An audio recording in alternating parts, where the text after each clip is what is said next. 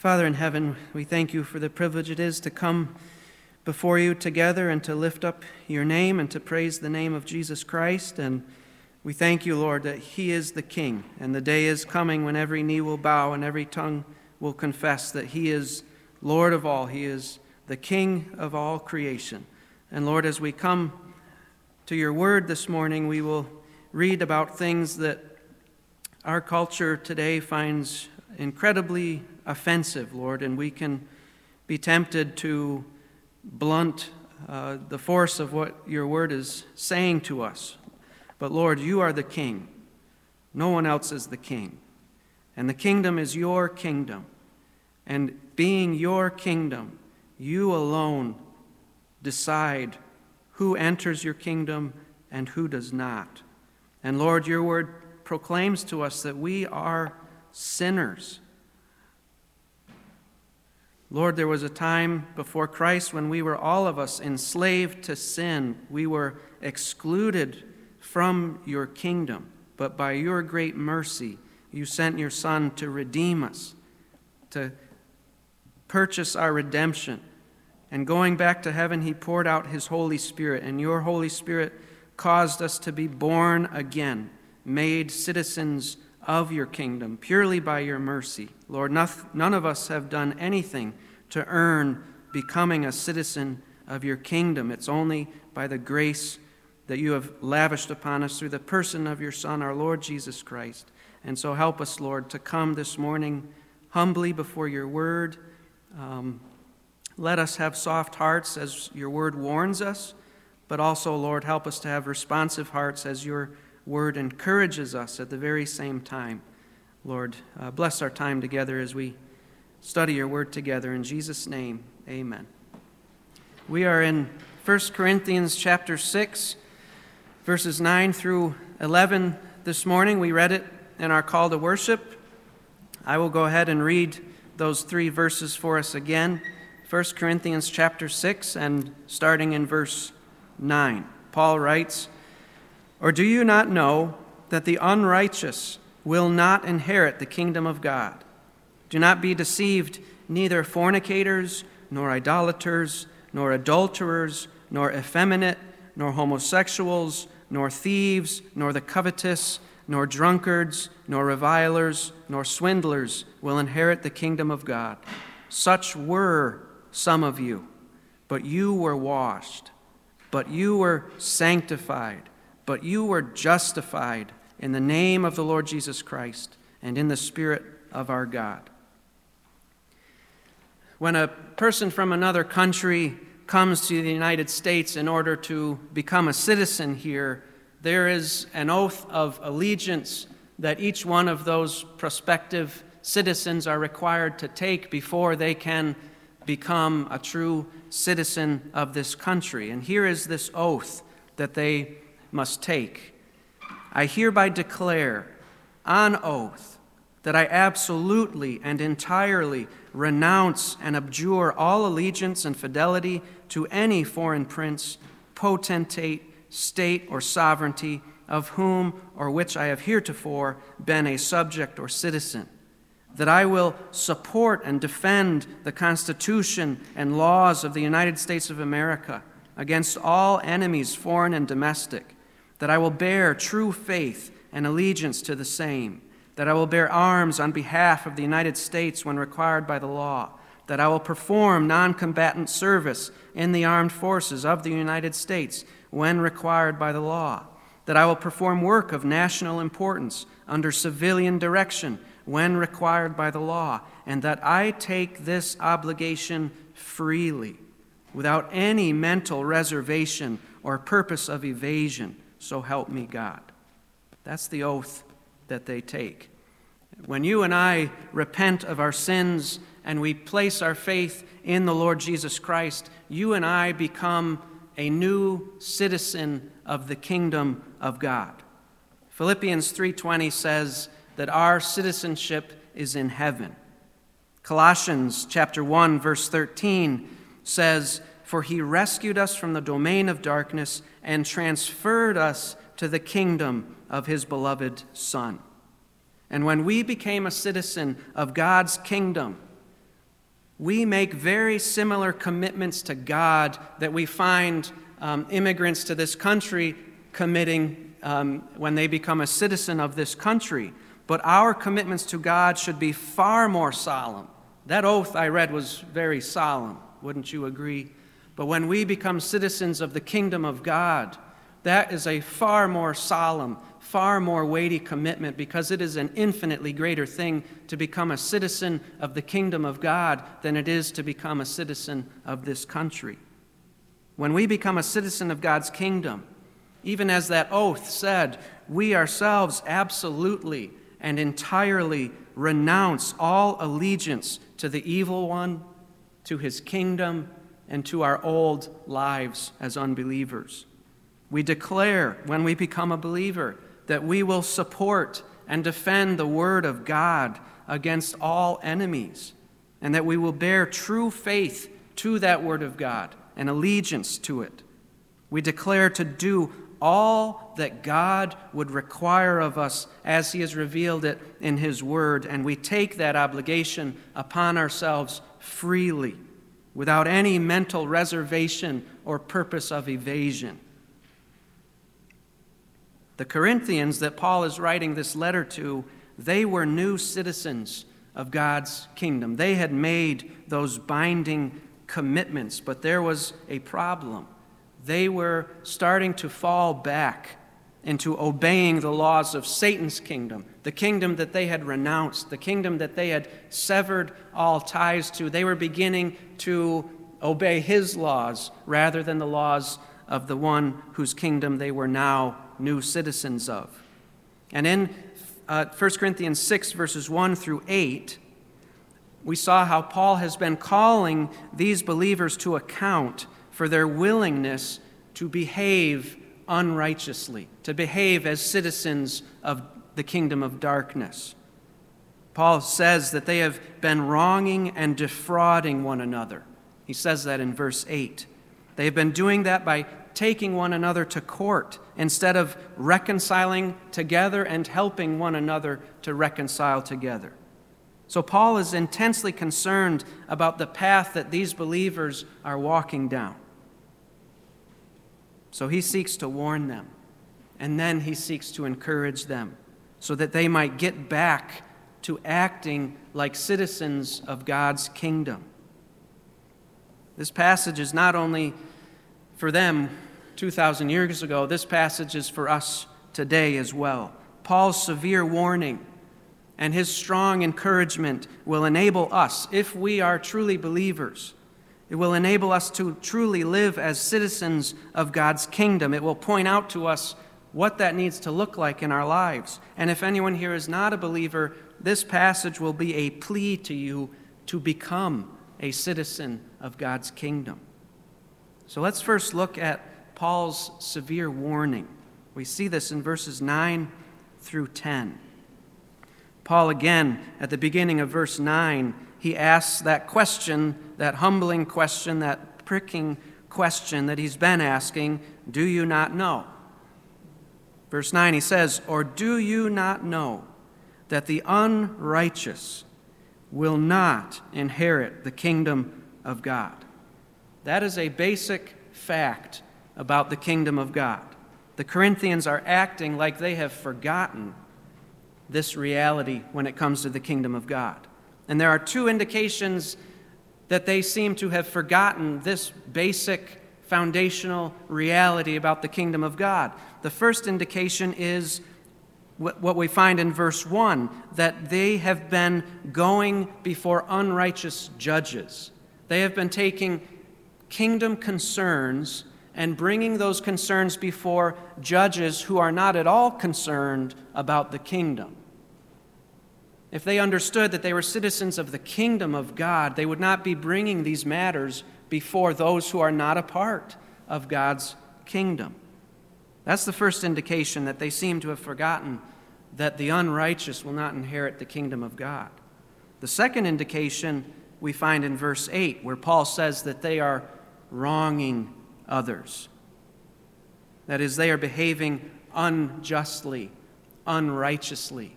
And that Greek word for, for wronging someone. It, the root of it is the same as the word for unrighteous back in verse 1. They are behaving unrighteously,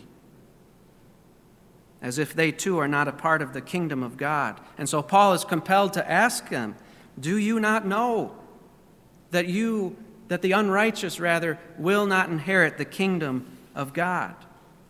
So he issues a command to them after asking them that sobering question. He says, Do not be deceived. Do not be deceived. He doesn't want them to be mistaken about this. And this is where we here now need to sit up and take notice because this is something that even today we can so easily be deceived and deceive ourselves about. The word for deceive there it means according to one lexicon to proceed without a proper sense of direction proceed without a proper sense of direction. Paul does not want these believers to think that they are traveling toward the kingdom of God when in fact they are traveling toward the kingdom of the devil. He doesn't think he doesn't want them to think they're going one way when really they're walking in another direction entirely. Paul is warning them that they are currently walking in such a way that indicates that they are actually not headed where they think they're headed. So, to help them change course, to turn around and get back on the road that leads to the kingdom of God, Paul gets very specific with them. He makes a list for them. Now, this list that we read in these two verses, 9 and 10, is not all encompassing. Paul could have made this list a lot longer. Any sin you find in the scriptures, Paul could have plugged into that list. But he, he may have just limited to that because these might be the particular sins that the Corinthians were struggling with, that they were falling back into. So he puts these items in that list. But really, any sin could be added there. Paul is going to show them in verses 9 and 10 what kind of people will not inherit the kingdom of God. He's going to show them that those who practice these kinds of lifestyles will not inherit the kingdom of God because, as we read in 1 John 3, those who practice those kinds of lifestyles are really still citizens of the kingdom of darkness.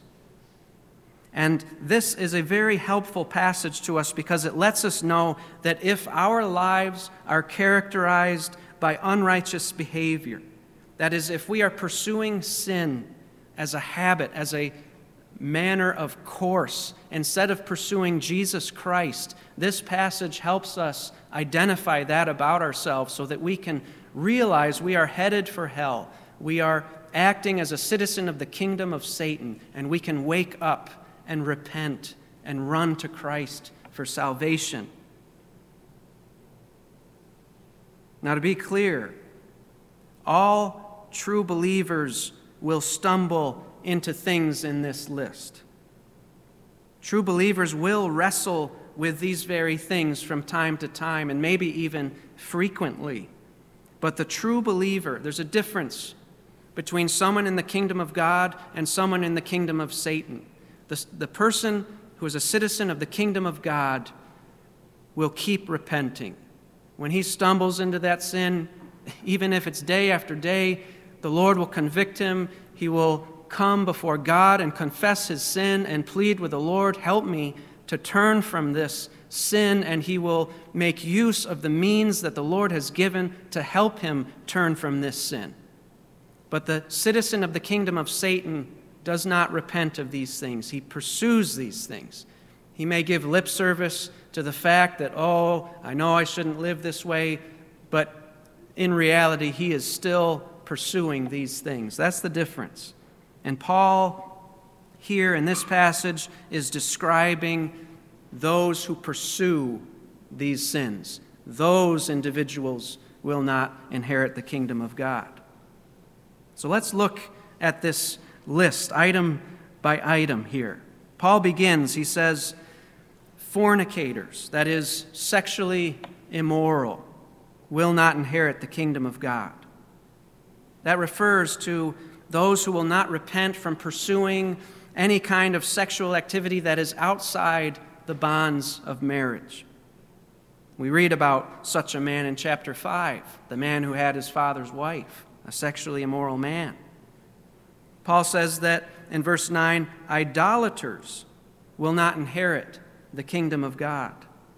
An idolater is someone who worships someone or something other than the one true God.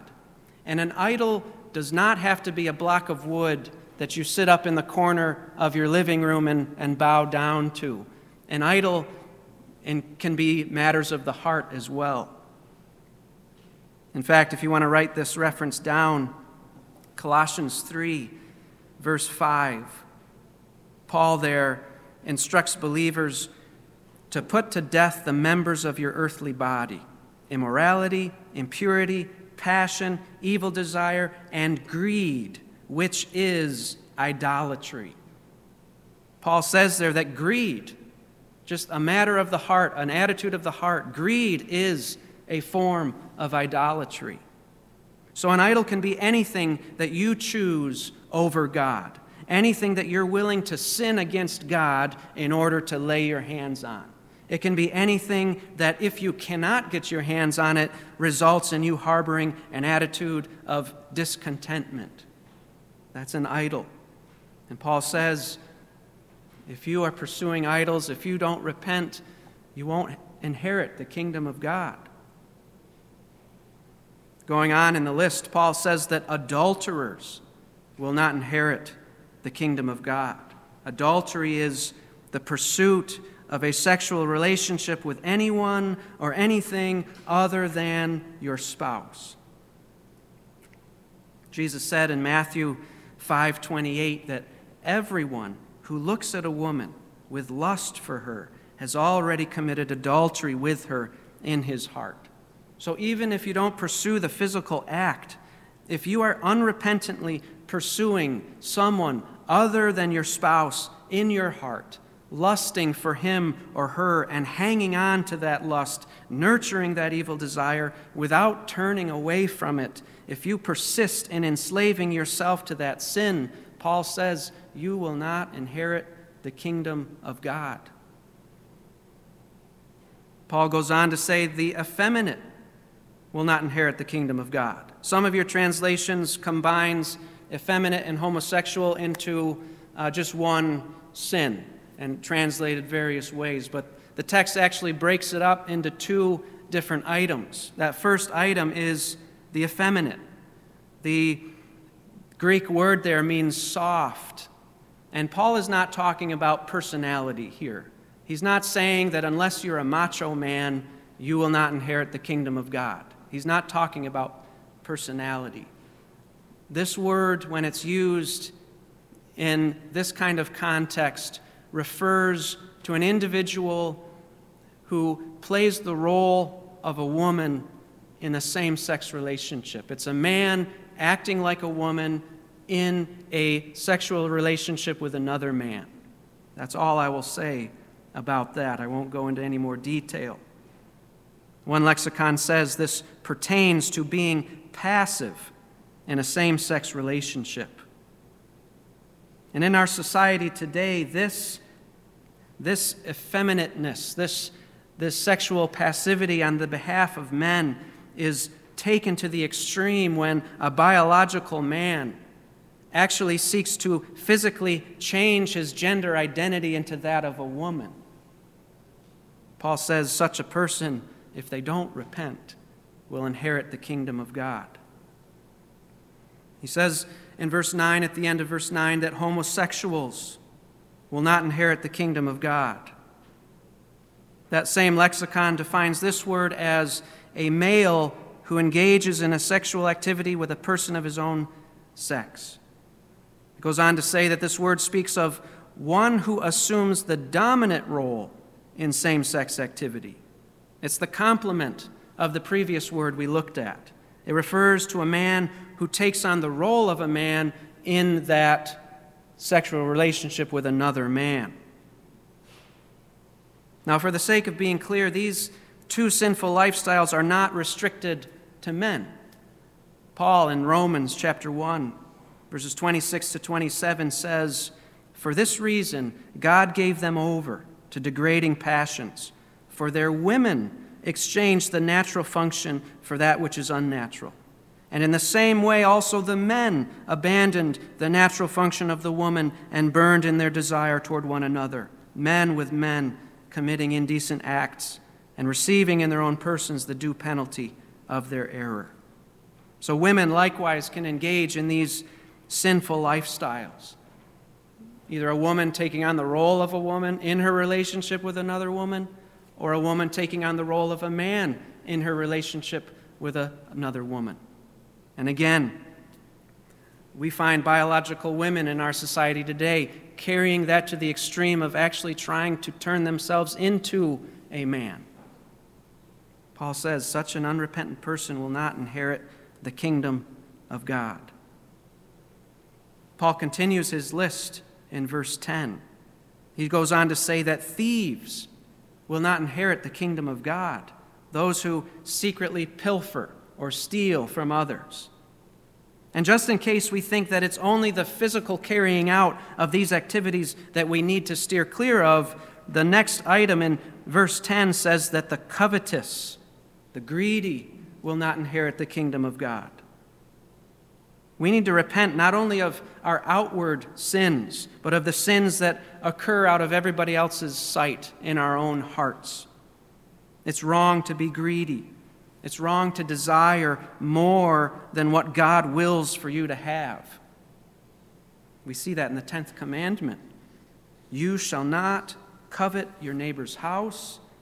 You shall not covet your neighbor's wife, his male servant or his female servant, or his ox or donkey, or anything that belongs to your neighbor. Exodus 20, verse 17. Paul says that drunkards will not inherit the kingdom of God. Those who pursue a substance, whether it's alcoholic or otherwise, to try and fill a gap that only God can fill. Those who willingly give up their wits, give up their self control for the sake of pursuing the pleasure or the relief that a substance may, for a little while, provide them. As with all these other sins, it's just another form of idolatry. Paul says revilers will not inherit the kingdom of God. Those who like to insult and mock and tear down and abuse others by their words, whether those words are spoken to the person's face or spoken behind their back. And those words can be verbal, they can be written in a letter or an email, or they can just be thought by you about that person. Unrepentant revilers will not inherit the kingdom of God. And finally, the last item in Paul's list is swindlers. Swindlers will not inherit the kingdom of God. Those who use any means necessary at the expense of others to gain more for themselves, for their own pleasure and their own use. Do we find ourselves in that list anywhere? Are we unrepentantly pursuing any of these things, or maybe other things, other sins that the Bible talks about that could also be included in this list? Are we pursuing these things instead of pursuing Christ? If so, we've been warned by these verses that we are not heading in the direction we may think we're heading in. We may still be citizens of the devil's kingdom rather than God's. And if we don't repent, when we die, we won't wake up in heaven, we'll wake up in hell. This is a sober warning for us. But thankfully, Paul does not leave the Corinthians there, and he does not leave us there. Brings us to the strong encouragement. And this encouragement is every bit as strong, if not stronger, than the warning he has given. We find this strong encouragement in verse 11. Paul says, such were some of you. But you were washed, but you were sanctified, but you were justified in the name of the Lord Jesus Christ and in the Spirit of our God. Now, explaining the, in, in explaining this verse, I'm going to kind of take a roundabout way to get there. So keep tracking with me.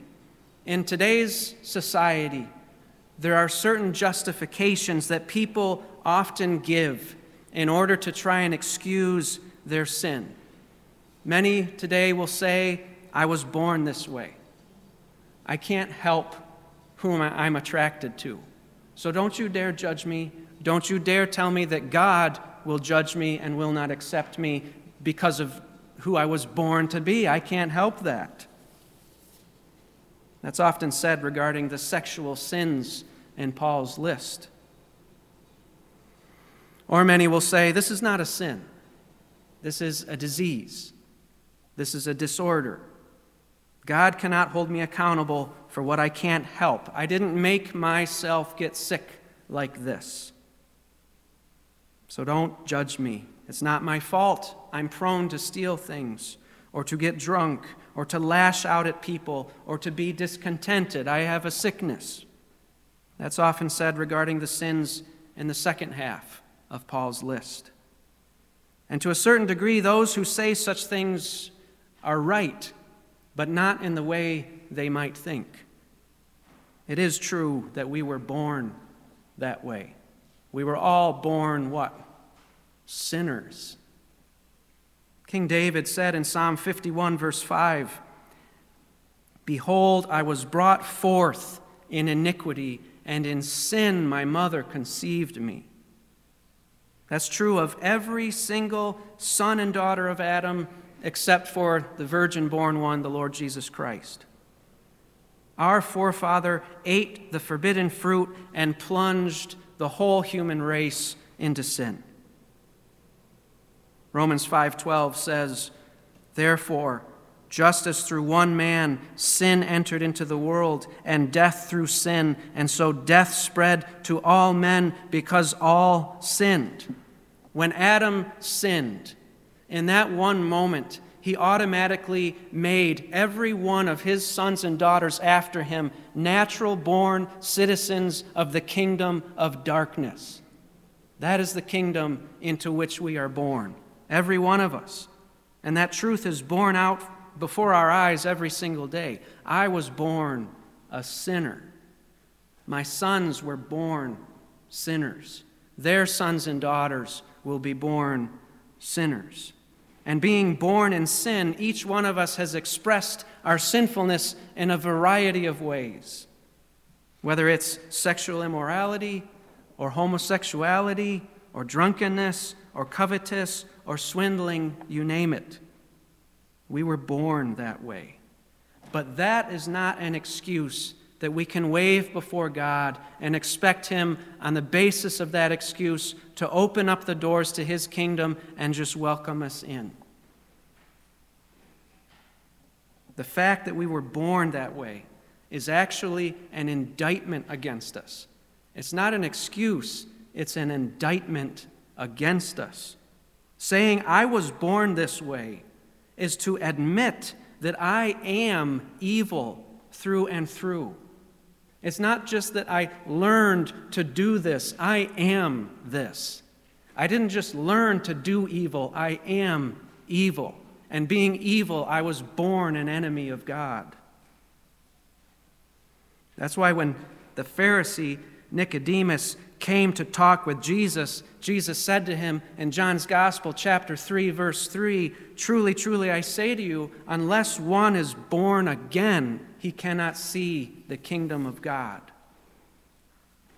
So when Paul says in 1 Corinthians 6 9, that the unrighteous will not inherit the kingdom of God, that should lead you and I to say, Well, then, I need to be born again because I am unrighteous apart from God saving me, transforming me. There is no way I will be able to inherit the kingdom of God unless God does something miraculous in my life.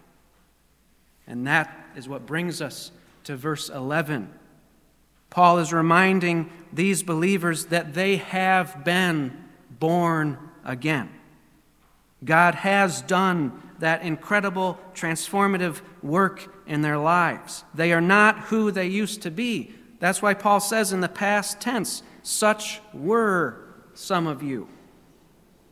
Paul is writing to people who were formerly enslaved to fornication, to idolatry, to adultery, to homosexuality and their own form of transgenderism, to stealing and swindling, drunkenness and reviling and greed.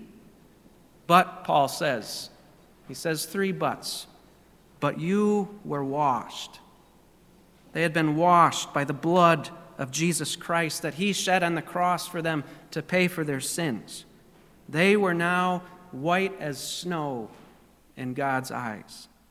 The filth of their sin had been completely washed away, the guilt taken from off of their shoulders. But you were washed, he says. Secondly, Paul says, but you were sanctified.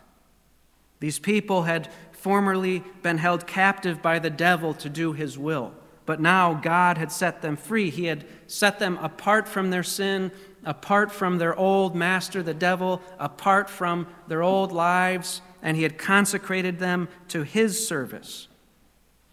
And then, thirdly, Paul says, But you were justified. These Corinthians had formerly been unrighteous, outside of the kingdom of God, headed for hell, but God had justified them. God had declared them righteous and fit to inherit his kingdom. Something miraculous had happened to these Corinthians. They had been born all over again. They had been transformed and made into new creatures. And just as Adam had made them natural born citizens of the kingdom of the devil, Jesus had made them supernatural born citizens of the kingdom of heaven. That doesn't mean that they never again had to wrestle with sin Otherwise, Paul would not have written 1 Corinthians. But it did mean they were not slaves to sin anymore. They could say no to sin, and they could say yes to following Jesus Christ. And so Paul is saying to them, because you have been transformed, stop going down this path of sin and get back onto the path of following Jesus Christ because that is the path that washed, sanctified, and justified individuals walk on. Stop acting like citizens of Satan's kingdom and start acting like what you actually are citizens of God's kingdom. Now, we have to apply this to ourselves. What about you and me this morning? Have you and I been transformed saved, but we've stumbled into a pattern of sin that we are currently not repenting of? To you, this passage is a, a warning, a severe warning, but it's also an incredibly strong encouragement to you.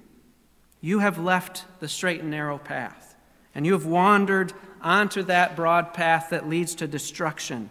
Repent, turn back by faith, start following Jesus Christ again. You are a new creature, and God has given you everything you need to stay on that straight and narrow path that leads to life. God's grace has made you a citizen of God's kingdom.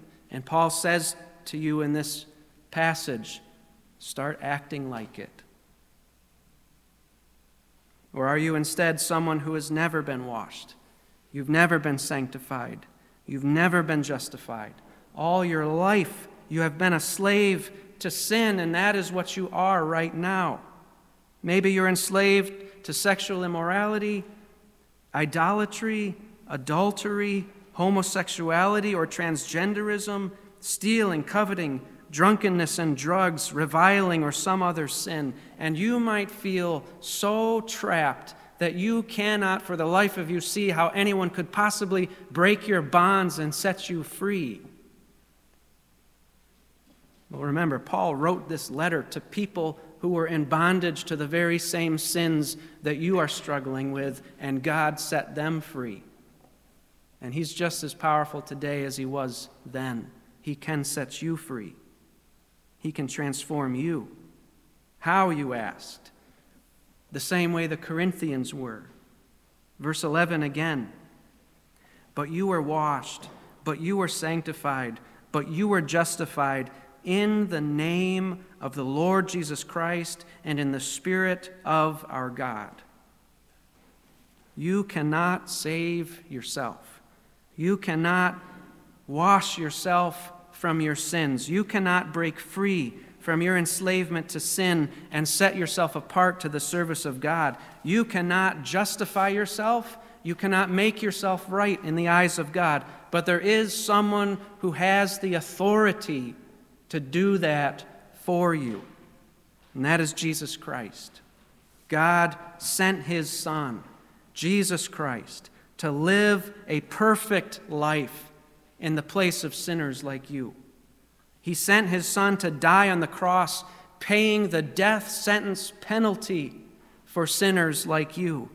And Jesus rose from the dead to justify sinners like you. And as such, Jesus alone has the authority to save you and to forgive you and to grant you new life, eternal life. So, this passage is a plea to you, if, if you are not a believer today, a plea to you to turn from your sins and to turn to Jesus in faith.